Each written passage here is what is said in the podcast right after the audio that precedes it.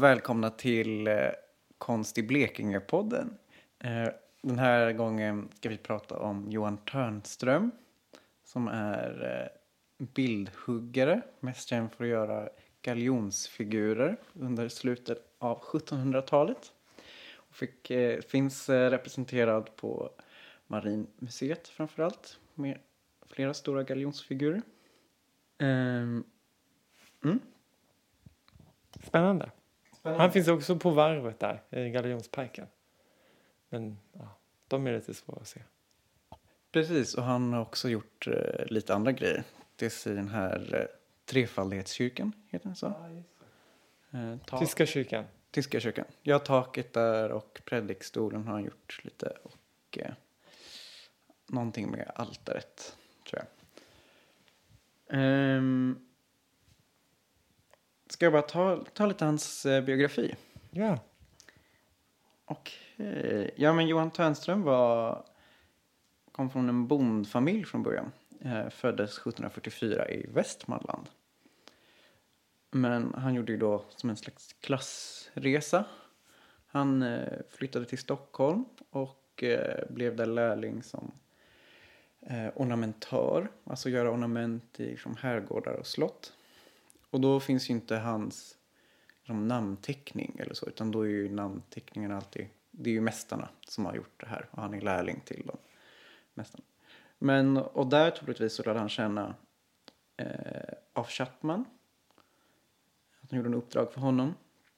Eh, så, och av Chapman fick ju sen uppdrag av Gustav III att eh, konstruera alla skeppen då här till den nya flottan i Karlskrona. Eh, Så Af Schaftman var liksom skeppkonstruktör? Eller var han adelsman? Eller vem? Ja, han, jag tror han blev adlad av Gustav III. Men han var skeppkonstruktör då, eh, om jag förstått det rätt. Ska jag ta liksom lite den historiska kontexten där? Bara varför... Mm. Ja. Men alltså då... Var det... Jag missade kanske, men var det så att Törnström... Du sa ju det, han anlitades av Chapman. Ja. Och då konstruerade de skeppen i Karlskrona och då flyttade Törnström dit. Precis. Så att, så att Johan Törnström fick uppdrag då att eh, göra de här galjonsfigurerna Ja, just det. till den nya flottan Mm. som skulle byggas. Eh, Varför skulle den, varför skulle den byggas? Ehm, ja, det var ju att Gustav III hade stora planer då. Mm. Han hade gjort eh, statskupp, eh, om det var 72. Eh, för att bli mer enväldig liksom. Eh, och sen hade han ju, fanns mycket kritik mot honom i landet. Eh, och då ville man liksom bygga upp någon, eh, vad säger man, prestige eller liksom eh, förtroende för honom genom att kunna vinna krig.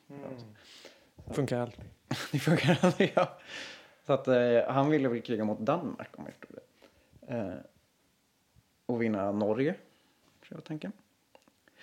Eh, men så skulle han göra den här nya flottan.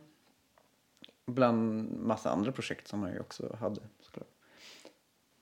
Just det, då ville de lägga flottan där. Det här minns jag från Marinmuseum. Att de ville lägga flottan i Karlskrona för att när flottan hade legat i Stockholm så hade den frusit inne typ. Så därför. Man vill ha något mer söderut.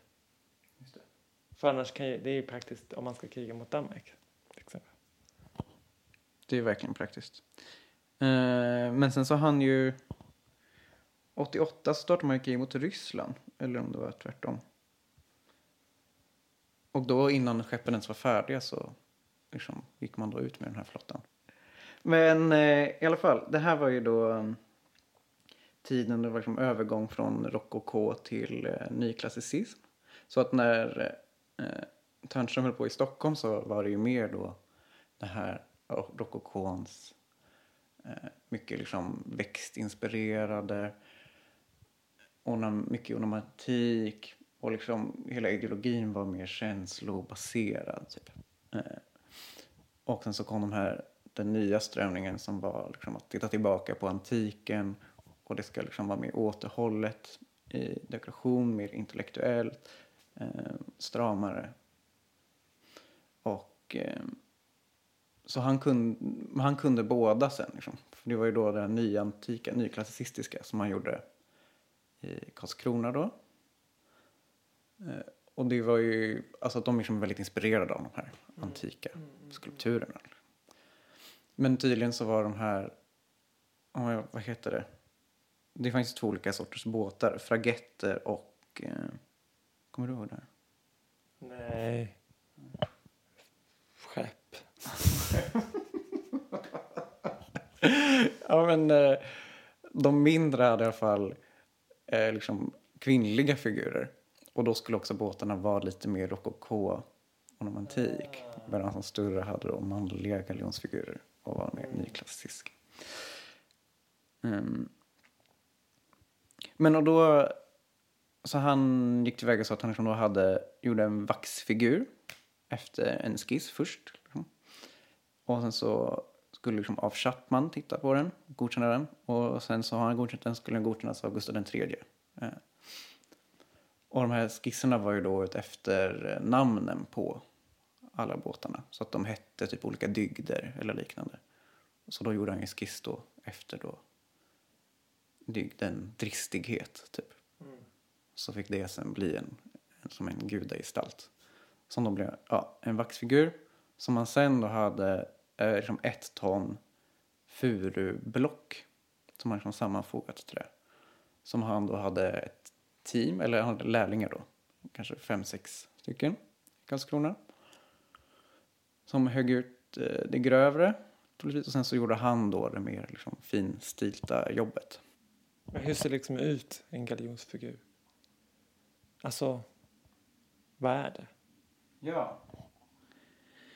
Galjonsfiguren är ju då ofta en, liksom, en människoliknande gestalt som ska vara i fören av ett skepp.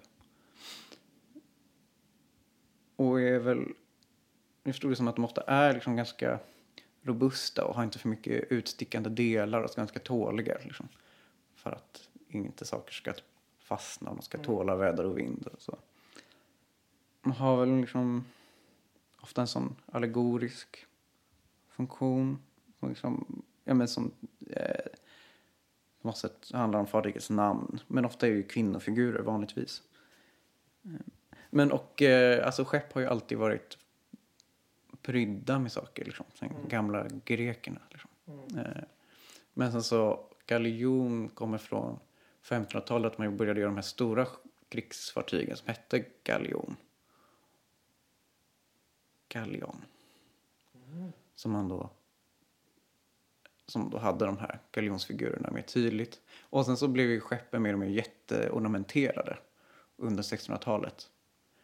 Men sen så det ut att de blev liksom för mycket, att de var överlastade. Att det var liksom svårt att styra skeppen med alla de här figurerna. Så att då blev det så att man skalade av ner det till mer galjonsfigur och typ akterspegel. Eh, men sen så... Sen senare blev det ju in på 1800-talet så det så byttes ut till stålskepp. Och då fanns det inte riktigt... Då försvann liksom de här figurerna. Dels för att de alltid gjorde det i sitt trä men också att man kanske blir mer funktionsinriktad. Att man ska bara ha ett skepp som snabbt kan ta sig fram. Och då blev det bara som en sköld som ofta satt på mm. sidan. Mm. Jag har hört det typ att, eller jag läst ibland att de säger att de ska vara skräckinjagande. Men det har jag svårt att tro. De, alltså de, de vi såg på Mariamuseum är ju inte precis, de är ju mer vackra än skräckinjagande. Mm. Och så undrar jag om man möter ett skepp, krigsskepp, så är man väl inte kanske så rädd av... Man är väl mer rädd för människorna och vapnen än den. Så jag undrar om det är mer myt att de ska ha en skräckinjagande funktion. Liksom. Mm. Jag tänkte också det, för jag läste också om, om att de ska uttrycka makt mm. och liksom för att skrämma bort också så här havsväsen, varelser, allt möjligt. Men det känns ju som att jag vet inte. Mer som man liksom vill uttrycka saker med sina kläder eller pryda mm. saker. Det behöver inte vara så tydlig funktion i... Är det kanske snarare liksom för att höja moralen bland besättningen. Typ. Att man känner någon gemensam stolthet typ Mm. för skeppet. Att det kan ge någon, bidra till någon sorts patriotism i sammanhanget eller Mm. något. Ja, för jag tycker att här, när vi var på Marinmuseum och sådana, de är ju väldigt mäktiga liksom. Man fattar ju att det funkar att känna att så här, heja, wow, våra skepp här med de här stora muskulösa grejerna som bara liksom lutar ut över oss som liksom är fyra meter höga liksom. Det är jättehäftigt. Mm. Men eh, jag tänkte, eh, för han var också kompis med den här Ehrensvärd som var, förlåt, gud, hette han Ehrensvärd? Ja, Karl August Ehrensvärd var Törnström kompis med. Mm. Han var mycket där i Karlskrona. Ehm, och han var ju då uh, jag menar, greve och sjömilitär men också liksom, konstteoretiker och ritade mycket själv. Ehm, och han liksom gav väl mycket impulser menar man Törnström om det här nyklassicistiska. Att uh, Ehrensvärd skrev mycket om just de här nyklassicistiska strömningarna och så. Han som reste till Italien och Törnström var, fick ta del av de här resorna. Där han såg på alla gamla ruiner och så. Och Ehrensvärd gjorde också massa fina teckningar av Törnström. Om du vill se. När han liksom ritar, eh, eller här, Törnström arbetar, ser man hur han gör sin skulptur. Också Törnström som eh, sitter och studerar. Fina teckningar. Ja. Och Törnströms födelse, jag vet inte vad det ska bli. Den är ju väldigt hyllande. Ja. Nej men så Törnström gillade ju att... Man kan ju se i tecknan, teckningen också att han är inspirerad av något stilistiskt klassiserande. Om man tittar på dragen så är de ju lik på något sätt. Gallionsfigurernas drag. Precis, i tusch. Ja, för Ehrenström var också han som gjorde någon sån eh, nidbildgrej av Gustav den tredje. När han... Just det, den Ja. med fallosen. Är det den? Han Ja, får hjälp av en munk när han ska ja just det. göra drottningen gravid. Gravid. Ja. Ja, men, vilka, ja. men var det den här perioden som Karlskrona också byggdes? Eller har det Karlskrona byggt? Mm, nej, Karlskrona tror jag byggdes tidigare. Ja. Det är väl mer... Ja, vi får klippa bort det här om det inte stämmer. Men eh, jag tror att det är mer 1600-tal. Ja, just det. För det var Karl den 11 eller 12 eller någon som byggde. Ja. Just det. För det är Karlskrona, just det. Mm. Karl den 11. Jag vet inte. Ja, Vi har verkligen hela veckan försökt hantera Ja, men, men här borde man ju bara kunna resonera sig till. Karl den... Vem är Karl den 12? Ja, men det är ju krigar, en krigarkung, Karl den 12. också. Ja, jag båda är väl det. Nej, jag tänker på Gustav II Adolf. Det är ju krigarkungen under reformationen. lejonet i jorden. lejonet, lejonet från Norden.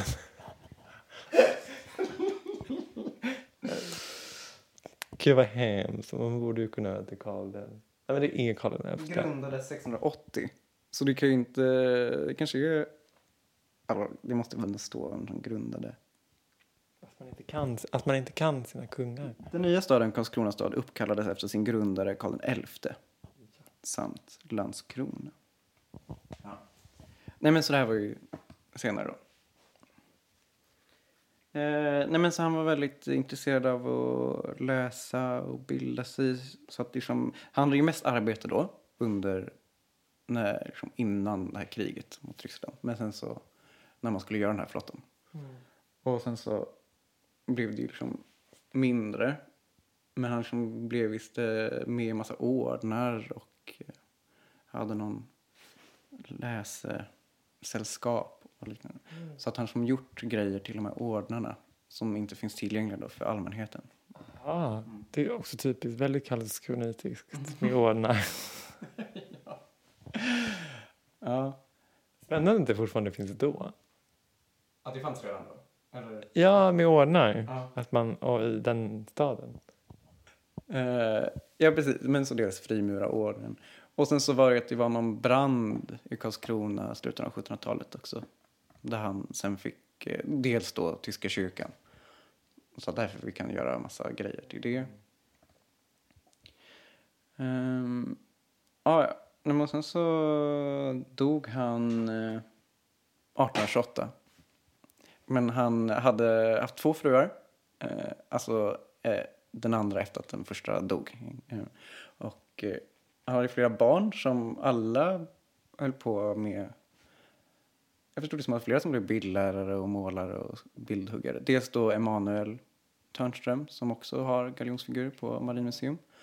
Och sen så att det fortsatte. Han liksom, det här blev början på en hel sån konstnärssläkt. Mm. Det finns ju någon känd Ida Törnström som han är farfars far till.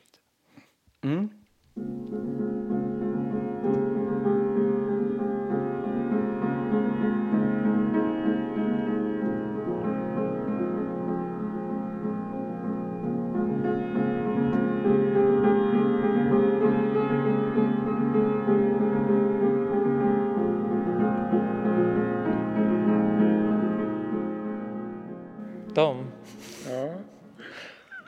Vad ser vi? Ja du, eh, vi ser en eh, samling galjonsfigurer från eh, slutet på 1700-talet. Kanske den finaste samling galjonsfigurer från den tiden som, som finns. De är kopplade, de flesta är kopplade till eh, ett eh, mycket stort flottprogram som byggdes i, på varvet i Karlskrona Eh, från 1780 ett program som Gustav III beställde och som man satte igång med 1781 under ledning av tid, den tidens främste skeppsbyggare Fredrik Henrik av Chapman. Tio stora linjeskepp och tio fregatter var alltså eh, programmet. Och eh, det slutfördes på rekordtid skulle vi säga för sin tid väldigt, väldigt nyskapande. Eh, och ehm, kanske till alla delar inte helt lyckat visade sig sen. För den här fina eh, nymålade flottan den, den råkar i krig alltså efter några år. 1788 så råkar man i krig med Ryssland. Och eh, man seglar ut här med dessa glänsande fartygen från Karlskrona och möter den ryska flottan i Finska viken vid ön Holand. Och det var helt eh, oplanerat därför att eh, man, eh, man trodde nämligen att den ryska flottan var borta. Ryssland var i krig med eh, Turkiet på den här tiden så man trodde att den ryska flottan var borta. Va? Men det var den ju inte utan när de kommer till Holand ungefär mitt i Finska viken så möter de den ryska flottan. Så de brakar ihop där på sommaren 1788. Och det där blev väl ungefär oavgjort kan man säga. Bägge sidor förlorar varsitt fartyg. Men... Eh, och sen, sen malde det på det här kriget ju tre säsonger, alltså 88, 89, 90. Och sen blev det fred 1790. Eh, och eh, egentligen så påverkar inte kriget någonting. Alltså, utan, eh, jag tror man fick förhandlat fram bättre spannmålspriser eller sådär. helt, eh, och som alla krig förödande konsekvenser för personal och för mm. fartyg och sådär. Men det är bakgrunden till den här samlingen. Va? Och sen är det vissa andra, andra figurer som också har lite spännande historia som vi kan kommentera. Mm. Ja, känslan när man kommer in här är ju nästan sakral. Men hade de någon sorts spirituell eller religiös eller sån nej, betydelse? Nej, jag tror alltså de här eh, flesta av dem i det här rummet är ju alltså kopplat till det här eh, flottprogrammet och mm. eh, eh, det är väl delvis ett, ett politiskt program genom, genom eh, de namngivningar som har skett utav detta rent stilistiskt så är det ju nyklassicism, så det bara dånar om det. Va? Som är med grekiska och romerska förebilder. Mm. Som ju styrde, styrde bildvalet kan man säga. Och då vet man rätt väl hur det här gick till. Alltså att man gjorde små modeller i vax. Vi har en del sådana bevarade. Utav eh, galonsfigurerna. Sen visar man då det för beslutsfattarna. Ja. Och sen så gick ju det till bildhuggarverkstaden där Johan Törnström var, mm. jobbade ihop med ett antal andra människor. Och sen högg man dem och sen så Idag är de vita och röda men alltså de har varit gula och sådär. Så mm. varit en liten... Men eh, alltså det är ju, flottan är ju någon sorts alltså, oerhört symboladdat. Alltså man, ja. man, man, visar ju flaggan, heter det. Man, mm. man dyker upp och det sen när USAs flotta ska visa kraften så kör man ner ett par hangarfartyg. Va? Så det gör man ingenting, man bara visar. Va? Det, det, det, är så med flottan. Mm. och det här är väldigt tydligt. Alltså, att man, ja, du kan se det på Vasa i Stockholm också. Den här enorma prakten. Alltså målningarna, guldet. Visar att här kommer vi. Va? Men är den prakten riktad mot fienden eller är det snarare att man ska höja ja, det arméns moral? Både, både, jag tror det är både, som du säger, både besättningarna och naturligtvis fienderna. Det är ju rätt så sällan som man slåss med fienden från. Nej, men du vet, flottan är ett sånt oerhört dyrt vapenslag. Så man, man, man, man, det finns ett begrepp i sjöstånd som heter fleet in big. Alltså att man visar sig, man, vi är här. Mm. Och ni ser vad vi har att bjuda. Va? Så att man försöker undvika de här katastrofala slagen där man skjuter sönder varandra och sådär. Så det ligger ett väldigt starkt symbolvärde i detta. Oerhört starkt symbolvärde. Men det hade ju en viss eh, negativ inverkan på fartygens manöverförmåga. Mm, har vet inte om väger, ett och ett halvt, två ton. I fören, ja det är massivt för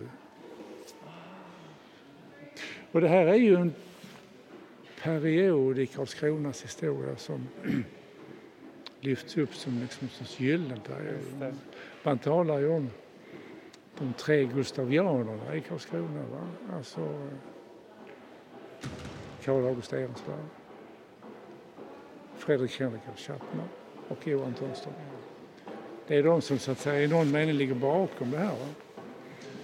Sen finns det fler som har betydelse va? Men, men eh, det är alltså en, en, en viktig period inte minst eftersom verksamheten på varvet har ju varit eh, sanslös i det här byggprojektet.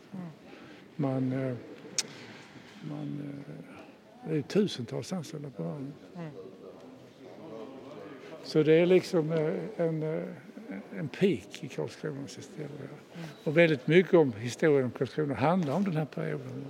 Även om början på 1800-talet är minst lika spännande. Men, men detta är liksom, detta är så glamoröst och så liksom påtagligt. Så att, eh, det... Var det fler bildhuggare eller konstnärer än Johan Törnström? Det... Ja, det, på bildhuggarverkstaden som finns ju kvar inne på varvet jobbar ju säkert ett antal människor. Va?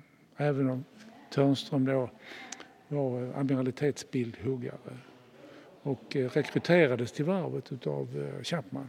1781 kom han hit, samtidigt som Chapman. Och han har ju sin bakgrund som ornamentbildhuggare när slottet byggs i Stockholm. Det är där han tränas. Ja tränas. Eh, jag, jag vet inte om han har någon så att säga, formell eh, konstnärlig utbildning men eh, Nej, jag vet inte riktigt det. Men, men eh, han, han, är ju bildhuggare på slottet. eh, tidigare. Sen kommer han hit 1780. Och sen så håller han på här till eh, där, 1825, 28 mm. Och det märkliga är ju att denne Törnström blir ju oerhört god vän med eh, Karl August Ehrensvärd, alltså konstteoretikern som du naturligtvis känner till. Eh, de blir oerhört nära vänner. Ehrensvärd ritar ju en sån här apoteos, alltså för Törnström i himlen och sådär. Så, ja, nej, alltså det, det är ett, nästan ett lite rörande förhållande där, som, de, eh, som de har. Och, Chapman likadant eh, är också, står också nära Törnström. Tydligen varit en, kan man tänka sig, en rätt så kanske en väldigt intagande person och sådär som har och så jobbat. Men tjänsten är ju rätt så underordnad. Alltså, mm. det är det. Utan man, när det gäller utformning och så, så får man gå till överordnade för att få det bekräftat. Så att det är väl bakgrunden. Och, eh. Men var bildhuggaryrket mer... Ska man se det med vår tids konstnärskap i ögonen eller ska man tänka det mer som en sorts utsmyckande hantverkar. Mm, jag, tror det, jag tror det är det senare. Alltså mm. det är, uh, väldigt mycket av det som görs görs utifrån mönsterböcker. Mm. Modeller utav ornament eh, och eh, det, det, här också. Alltså, en arg person ska se ut som dristigheten. och, och, eh, så det är alltså mönsterböcker som, som mycket styr ut, utformningen. Mm. Och, tror man, man uppfattar dem som, som just som hantverkare. Man, inte konstnärer i, så att säga, i modern mening. Det tror jag inte man Med möjligheten till fritt skapande och så där är ju väldigt begränsad. Om det överhuvudtaget fanns, jag tror knappt det. Utan de får nog eh, komma tidigt på jobb och gå hem sent. Lyfta lön på fredag i bästa fall. Men det är det ungefär som idag. verkligen. Det var som att um, ska flytta. Min, um, min första ambition på något sätt, eller, eller tanken med att göra det här avsnittet som skulle handla om konstnärerna och marinen och flottan. Och att jag tänkte att det skulle vara, i och med att det var en hamn, eller det låg vid vattnet, att det var skepp som kom in, att det skulle vara en extra kreativ plats. Men det har mer och mer visat kanske att, inte, att jag hade en eh, kanske felaktig bild, att bara för det är en marin stad så är det ju inte kanske en hamnstad för köpmanskap. Men faktum är det att alltså, de europeiska örlogsstäderna, alltså de som har haft örlogshamnar och eh, militära, de har ju en särskild struktur eller särskild, eh, vad ska jag kalla det, struktur kan vi säga. Alltså det är öppenheten mot världen. Va? Det är, I Karlskrona till exempel kan man se hur att eh, Karlskrona är en av de tidigaste städerna att acceptera att judiska befolkningen fanns här. Mm. Har du någon favorit av dem? Ja, den lilla Camilla här, fregatten Camilla. Den tycker jag är intressant därför den visar ju på ett, eh, ett avgörande skede i eh, svensk historia. Eh, som du vet så avsattes ju Gustav IV Adolf 1809. Och han togs ju snabbt ner till Karlskrona för man var ju rädd för en motrevolution. Och så bodde han här ett tag. Men sen bestämde man sig för att han ska ut ur landet med familjen. Mm. Och då sätter man familjen på denna lilla fregatten Camilla. Och så seglar man ut, jag tror det är juldagen eller något sånt där, från Karlskrona med den avsatte kungens familj.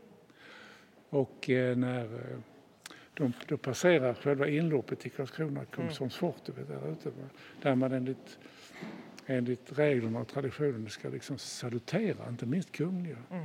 Och det står alltså i kommandantens loggbok på Kungsholms fort att idag seglade den avsatte kungafamiljen ut. Och så skrev han, och vi sköter icke salut. alltså förnedringen i det sista.